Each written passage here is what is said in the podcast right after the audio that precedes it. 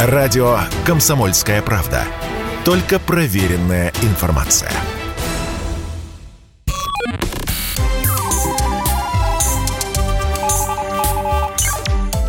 Передача данных.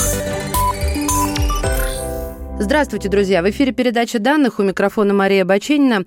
И в связи с недавними ну что уж тут греха таить, трагическими событиями на египетском курорте в Хургаде, я решила сегодня поговорить об акулах, хищниках, которые завораживают, которые мало изучены, насколько знаю я, и о которых всегда интересно говорить, э, ну, настолько же, насколько они опасны. У меня в гостях сегодня профессор кафедры ихтиологии Московского государственного университета имени Ломоносова Кирилл Васильевич Кузищин.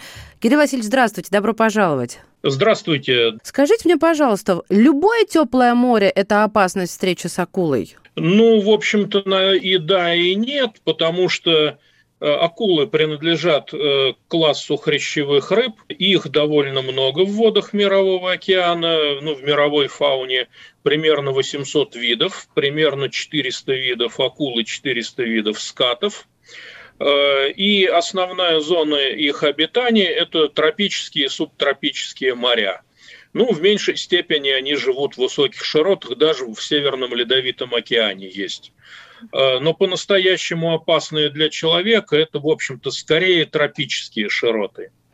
А есть такая акула на планете, которая, если встретит человека, то вот непременно на него нападают? Или тут все зависит от обстоятельств? Ну, на самом деле надо понимать, что группа акул, вот 400 видов, как я говорю, это очень обширная такая вот э, экологическая ну даже не экологическая, ну просто группа животных. Там есть и маленькие, там 20 сантиметров акулки, есть очень большие, и те акулы, которые представляют опасность для человека, относятся к группе так называемых акул-рейдеров. Это достаточно крупные морские животные, Э, длиной тела где-то так от 3,5 до 8 метров.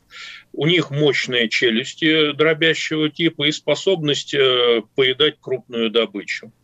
По-настоящему опасными для акул является, ну, не более, ну, наверное, где-то около десятка видов. И, наверное, на первом месте по опасности для человека стоят несколько видов, среди которых тигровая акула занимает лидирующие позиции, песчаные акулы, ну и несколько других видов. Наверное, наиболее опасная это тигровая, потому что это очень злобная э, акула, агрессивная, она хватает все то, что шевелится в воде, ну так если грубо говорить. И кроме того, тигровая акула любит нападать на мелкой воде. То есть это прям вот вдоль пляжей э, на глубине там даже ну, метр-полтора. Поэтому, да, такая акула не сулит ничего хорошего для человека, и даже если эта акула сыта, она все равно попробует что-нибудь оторвать, разорвать, откусить. Это у них в генетику так заложено, что порвать, разодрать, я не знаю, там раскидать, растерзать, вот это все раз, раз, раз. Да, это генетически в них такая хищность и остервенелость? Ну, никто это наверняка не скажет, потому что там геном-то, ну что, в геноме не написано, что там э, вид агрессивный, но поведение такое, да. Кстати, именно у тигровой акулы чаще всего в желудках находят всякую дрянь, башмаки, автомобильные номера, доски, кокосовые орехи и прочие несъедобные формально вещи. Ну, это такой вот у нее инстинкт, видимо, на мелкой воде хватать ну, потенциально все, что может представлять хоть какой-то интерес. Но вы вот начали с тигровой акулы, а мы, благодаря, наверное, все-таки документальным фильмам, которые наши соотечественники снимают, больше ждали, наверное, про белую акулу, что это хищник, людоед, и она гораздо опаснее, чем тигровая. Оказалось, что у тигрового характер похуже будет. Или все не так? Нет, ну, понимаете, здесь частично это так. Потому что большая белая акула, каркарадон или людоед, как ее называют, это, наверное, одна, да, самая крупная из группы акул-рейдеров, э, до 8 метров, иногда даже говорят больше, есть некоторые сведения. Она действительно приспособлена питаться крупной добычей, у нее очень совершенный челюстной аппарат, у нее очень мощное смыкание челюстей, почти, ну не почти, даже больше одной тонны. На сжатии, то есть она легко перекусывает человека напополам. Но дело-то в том, что большая белая акула – это вид космополит, он э, по всему земному шару, ну, по всем океанам и морям земного шара, тропической и субтропической зоны. Но она держится-то единично, численность ее не очень большая – и человек для нее экзотика. Основной объект питания акулы-людоеда – это другие акулы им гора, ей гораздо проще схватить вот эту вот добычу, ее переварить. Э, ну и в меньшей степени она охотится на морского зверя, на котиков, там, на тюленей, на кого-то еще. Кстати, именно эти кадры чаще всего и попадают на э, съемки. Ну, это зрелищно, это шоу, это все понятно почему. Что касается человека, э, ну, это нужно, чтобы это достаточно редкая акула, была в том месте, где купаются люди, и она была голодна. Потому что она, как правило, нападает тогда, когда она хочет там закусить. То есть тигровая просто хочет растерзать, даже если сыта, а белая, если сыта, в общем-то, не будет есть. Это как для нас собаку съесть. Вот на китайца мы бы посмотрели, подумали, ой, вот для нее то же самое, мы такое экзотичное блюдо были бы, правильно? Ну, это, так сказать, самая общая схема, но, в принципе, да. Если сравнивать тигровую большую белую, э, там, да, с определенным допущением именно так угу. можно и сказать. А я, знаете, еще о ком хотела спросить вас? О бычьей акуле. Меня заинтересовал этот вид, что они идут вверх по мелководью, по пресной воде для размножения. Я-то думал, только лососевые так это подвиги совершают. А эти, значит, идут и потом там еще питаются с котом, который приходит на водопой. Я вообще с трудом представляю, как акула на мелководье может, так сказать, на, на быка напасть. Оказывается, вот даже благодаря этому и название она такое получила. Это опасная акула, тоже такая популярная, ну, среди нас, обывателей, когда мы говорим об акулах? Ну, надо понимать, что э, название акула-бык относится к одному строго определенному виду. Это один из представителей так называемых серых акул. Да, акула-рейдер, длиной где-то 3,5 э, может быть 4 метра. И у нее, у этой акулы, действительно есть стереотип заходить на короткое время в пресную воду, ну, короткое время, несколько дней, подниматься вверх по рекам. И действительно бывают случаи, когда акула может нападать на людей, причем эти случаи совсем не редкие. Ну, главным образом, почему? Все-таки в реках субтропической области вода мутная, человек даже не представляет себе, что там потенциально может быть акула, э, заходит в реку, там чем-нибудь занимается, ну, допустим, катер спускает, там что-то смотрит. И акула действительно может напасть и причинить очень серьезный вред. Там, ну, действительно, там схватить за ногу, откусить там ногу или руку, там, или порвать очень сильно. Действительно такое есть. Известны случаи, когда вот эта вот акула-бык поднимается по Гангу и по Инду, по индийским рекам, ну, 200 километров от Обалдеть. устья реки, то есть очень далеко вверх. Слушайте, это какая э, сила должна быть в в теле. Я даже боюсь себе представить. Вверх по течению. Совершенно дискомфортные условия. Я даже не могу себе представить. Слушайте, а знаете, что мне интересно? Ну вот человек, он же мог выпивать вчера. Он может быть в гидрокостюме, то есть он может пахнуть неопреном в этот момент. Чего они нападают-то? Это же невкусно.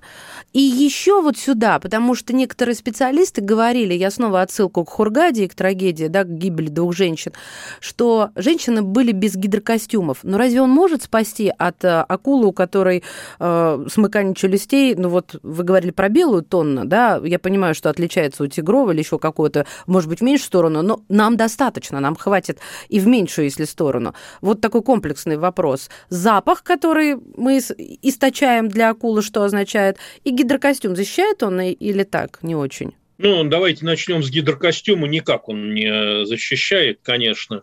Э, даже близко нет. Потому что там акула легко перекусывает кости. Они перепиливают их. У них э, крепкие, очень мощные зазубренные зубы. Это как пила. Поэтому при смыкании челюстей э, происходит тот же эффект, когда мы перепиливаем пилой. Но более сложный вопрос о запахах и вообще о мотивации атаки.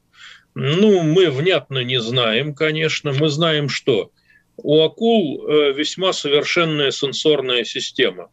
То есть у них есть все наши органы чувств, плюс там э, есть некоторые научные исследования, которые к, добавляют к пяти обычным органам чувств у акул еще как минимум 3-4.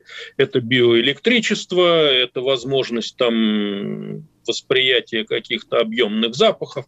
Ну, там довольно мудрые такие вот есть всякого рода исследований, то, что знаем точно, биоэлектричество они чувствуют прекрасно. У них есть специальные органы, которые как раз это дело и воспринимают. Они называются ампула лоренцини по имени итальянского ученого. Обоняние у акул развито превосходно. Там буквально пары молекул какого-то вещества достаточно, чтобы акула среагировала. Обычно мы говорим, что у собак прекрасно развито обоняние. Ну, у акул ну, давайте я немножко гротескно скажу, ну, в тысячу раз лучше, чем у собаки. Э, тем более, что в воде запаховая дорожка сохраняется гораздо дольше, чем в воздухе, поэтому там э, обоняние очень важная сенсорная система у акул. Мы уйдем из эфира буквально на несколько мгновений и вернемся к разговору об акулах. У нас в гостях профессор кафедры ихтиологии Московского государственного университета имени Ломоносова Кирилл Кузищин. Радио «Комсомольская правда». Никаких фейков, только правда. Передача данных. И снова здравствуйте. Это передача данных. Меня зовут Мария Баченина. Акулы – тема нашего сегодняшнего заседания. У нас в гостях профессор кафедры ихтиологии МГУ имени Ломоносова Кирилл Кузищин. Кирилл Васильевич, да. уточню по поводу биологического электричества. Это то, что вырабатывает наш мозг, да? Вот это, вот это электричество они чувствуют, которое вот в моем организме функционирует? Ну, в организме нет, ну, в том числе и мозг, и спинной мозг, ну, конечно, ну, вот этот вообще, вот электрический да. сигнал, ну, а, то, что называется, там, иногда называется неправильно аура, там, вокруг. Ну, да, мы не будем ударяться в эзотерику, я просто уточнила, да. что это за биоэлектричество, вдруг я не, то, не про то думал, но про то получается. Да, да. то есть у них просто-напросто богатейший такой э, набор того, чем они пользуются, дабы обнаружить, ну, или добычу, или просто предмет, которых может может удивить, напугать, заинтересовать. А вообще, кстати, напугать акулу можно? Говорят, э, когда ты имеешь в виду, э, имеешь дело с хищником, допустим, даже с собакой, да, или со стаей собак, вот сейчас вообще беру с потолка пример, нестандартное и нетривиальное поведение, то есть не как жертвы, а как хищника, а, оно может продиктовать совершенно иную расстановку сил. С акулой такое может сработать? Здесь вот как о чем надо говорить. Первое, я это всегда повторяю, не надо смотреть дурацкие голливудские фильмы. Это, так сказать, это шоу, там главный герой или главная героиня, там, я не знаю, офисный работник побеждает акулу там какими-то хитростями. Ну, ну давайте посмотрим этот фильм, но не будем применять это на практике. Строго говоря, шансы э, человека против акулы, они стремятся к нулю. Вернее, они практически равны нулю, если акула вознамерилась э, атаку совершить. Э, особенно если это речь идет про глубокую воду. Какие-нибудь там 20-30 там и более метров, то акула всегда выберет определенный вектор атаки, когда человек бессилен и не способен там никак среагировать там снизу. Бросковую скорость набирают за доли секунды и 60 километров в час пожалуйста, там 20 метров до человека, попробуй уклонись. На мелкой воде то же самое, потому что мы зачастую их и не видим. Это же все-таки морские обитатели, приспособленные к жизни в этой среде. Мы-то приспособлены к воздушной среде, поэтому какая-то там тень, которая идет там под водой, ну, иной раз мы просто не можем ее различить на фоне дна. Угу. Чем быстрее выскочишь из воды, тем больше шансов остаться невредимым. Чем больше конечностей сохранишь. Но ну, есть да. Есть, конечно же, при условии ошибки выжившего, есть такая теория, тем, кому интересно, посмотрят, о чем это. Тем не менее, есть люди, которые спаслись от акул. Есть теория, что они не любят пузырьки. Ну, то есть, понятно, что если ты дайвер, понятно, что если это твоя работа, понятно, если ты ученый, который, в общем-то, на природе работает время от времени, иначе он не может никак продвигать свою ученость. Так вот, к чему я? Что, ну, возможно столкновение, пусть там один к ста и так далее, или к миллиону, не суть. Но вот в этом случае, неужели никто не проводит какую-то технику безопасности? Бей в рыло, выпускай кислород. Я сейчас улыбаюсь, сама думаю, ну, глупо, наверное, было бы улыбаться, когда это просто-напросто действительно какая-то перемалыватель всего на свете перед тобой. Или это все так, тоже в пользу голливудских фильмов? Когда специалисты работают с акулами, они знают, э, скажем так, моменты их поведения. Да. Когда акулы агрессивны, когда они в спокойном состоянии. Я думаю, что у них, э, у специалистов, я имею в виду, множество секретов. Когда надо, когда не надо, когда залезать в клетку, когда вылезать из клетки там. Э, то есть, ну, понимаете, специалист есть специалист. С аквалангом ли, там, в определенном Э, каком-то там защитном обмундировании, в чем угодно, но не знают, с кем они имеют дело. Кстати, зачастую с какими-то знакомыми акулами. Ну да, есть там исследования, которые в Южной Африке, в Намибии проводятся, где-то в Калифорнии, где акул много. Это да, но мы не подготовлены. Поэтому наилучшая вещь – это внимательно слушать там приказы спасательные службы. В принципе, конечно, спасательная служба должна быть на берегу, досматривать акваторию, запускать там квадрокоптеры, чтобы вертикально сверху заметить акулу. И если вдруг там спасатель там кричит э, все вон там, все из воды, э, то нужно включить здравый смысл и всем из воды. Вот, я бы так сказал. Потому что, ну что значит ударить там акулу кулаком по, э, по носу? Надо себе представлять, вес человека, ну, хорошо, там, 60-70 э, килограмм, ну, есть у нас люди там 100-120 килограмм. Но на вас-то приближается э, дур машина, давайте так назовем, весом там полторы-две тонны. А, ну я и поняла, вот... это как маленький ребенок колотит папу большого, да, и папе, в общем-то, это да. смешно. Я поняла вас, Конечно. да, можно даже не продолжать. С научной точки зрения хочу задать несколько вопросов. Мы мало знаем об акулах или о каких-то знаем мало, а каких-то достаточно? Сказать, что мы мало знаем об акулах, было бы неверно. Проводятся систематические научные исследования – Другое дело, что далеко не все виды изучены одинаково, потому что, ну, опять же, что значит изучать большую белую акулу? В руки человека попадаются за всю историю единичные экземпляры. Ее же надо добыть там, чтобы в этот момент оказался научный сотрудник возле места этой поимки. Э, поэтому ну, это довольно редкое явление, поэтому для крупных каких-то не очень многочисленных акул. В основном вот есть такие сведения, где когда напала, где ее видели, ну и так далее. Ну да, есть там довольно серьезные исследования, связанные с мечением, когда прикрепляется метка к какому-то экземпляру, и потом со спутников отслеживаем миграции. Ну, mm-hmm. есть там а такие исследования. Акулы не живут в неволе? Ну почему же? Живут э, и даже там, пожалуйста, пройдите в Москвариум, и там есть коллекция некоторых акул. Но, опять же, все зависит от того, какой вид. Ну вот белая, вот, большая белая. Э, большая белая, якобы она в неволе не живет. Угу. Почему-то она гибнет. А вот э, в Москвариуме представлена песчаная акула – это опасный для человека вид. Песчаная акул, там Адонтаспис таурус, э, по латыни она называется, она нападает на людей, особенно у побережья Южной Африки. И вот ее как раз и можно видеть в Москвариуме, а она в неволе живет очень даже неплохо. Угу. То есть э, там в ограниченном объеме содержится и умирать не собирается. Акулу можно приручить? Скажем так, мне не попадались научные статьи, где бы описывались э, такого рода случаи. Э, там всякого рода соцсети, интернет, я к этому с большим недоверием отношусь. Уж больно много всякого рода ложной информации по этому поводу. Знаете, я очень осторожно скажу, что скорее нет, чем да. А они друг друга понимают? Вот это изучено? Ну, есть акулы, которые действуют в группе, там очень сложное поведение. Друг друга они ощущают прекрасно. Для акул описана такая ситуация, когда они э, группой нападают на крупную добычу, на кита, например. У них есть согласованные действия, у них есть такой элемент, как многовекторная атака. У них есть э, особи, которые отвлекают внимание жертвы. У акул очень сложная форма поведения. У акул прекрасно развит мозг. Э, там даже есть то, что называется древняя кора. Не у всех акул, но вот у крупных рейдеров есть.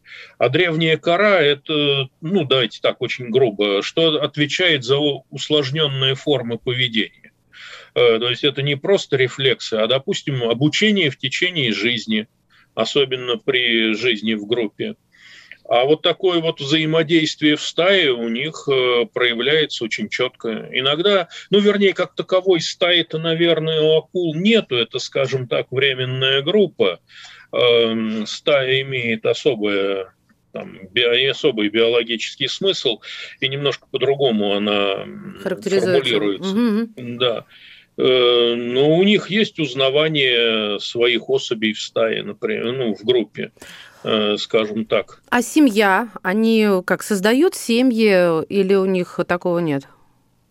Насколько я знаю, нет. У них же внутреннее оплодотворение. У части акул эмбрионы развиваются внутри тела самки и рождаются уже вполне сформированные крупные детеныши, которые готовы питаться после момента рождения. И у них есть э, время спаривания. Ну, там, как правило, никаких устойчивых семейных групп не образуется, конечно. Ну и э, вопрос такой, есть ли у акул внутриутробный ганнибализм? Есть. Это явление довольно неплохо описано. Э, есть даже специальный термин оофагия. Дело в том, что у, в теле самки оплодотворение происходит целой серии яиц, и есть эмбрионы, которые ну, ближе к моменту рождения, лучше сформированные. И есть, условно говоря, эмбрионы там совсем плохо развитые, а даже яйца. И вот, да, у некоторых видов акул, в частности, вот у песчаных, у ряда видов серых акул, внутри э, тела самки Э, наиболее сформированный и развитый эмбрион начинает уже там питаться яйцами там, и менее развитыми собратьями. Такое есть, это, в общем, обычное довольно явление. Для кого обычное, а для кого не очень. Ладно, я улыбнулась и надеюсь, э, э, все, все, кто сейчас покрылся мурашками, тоже как-то быстро отошли.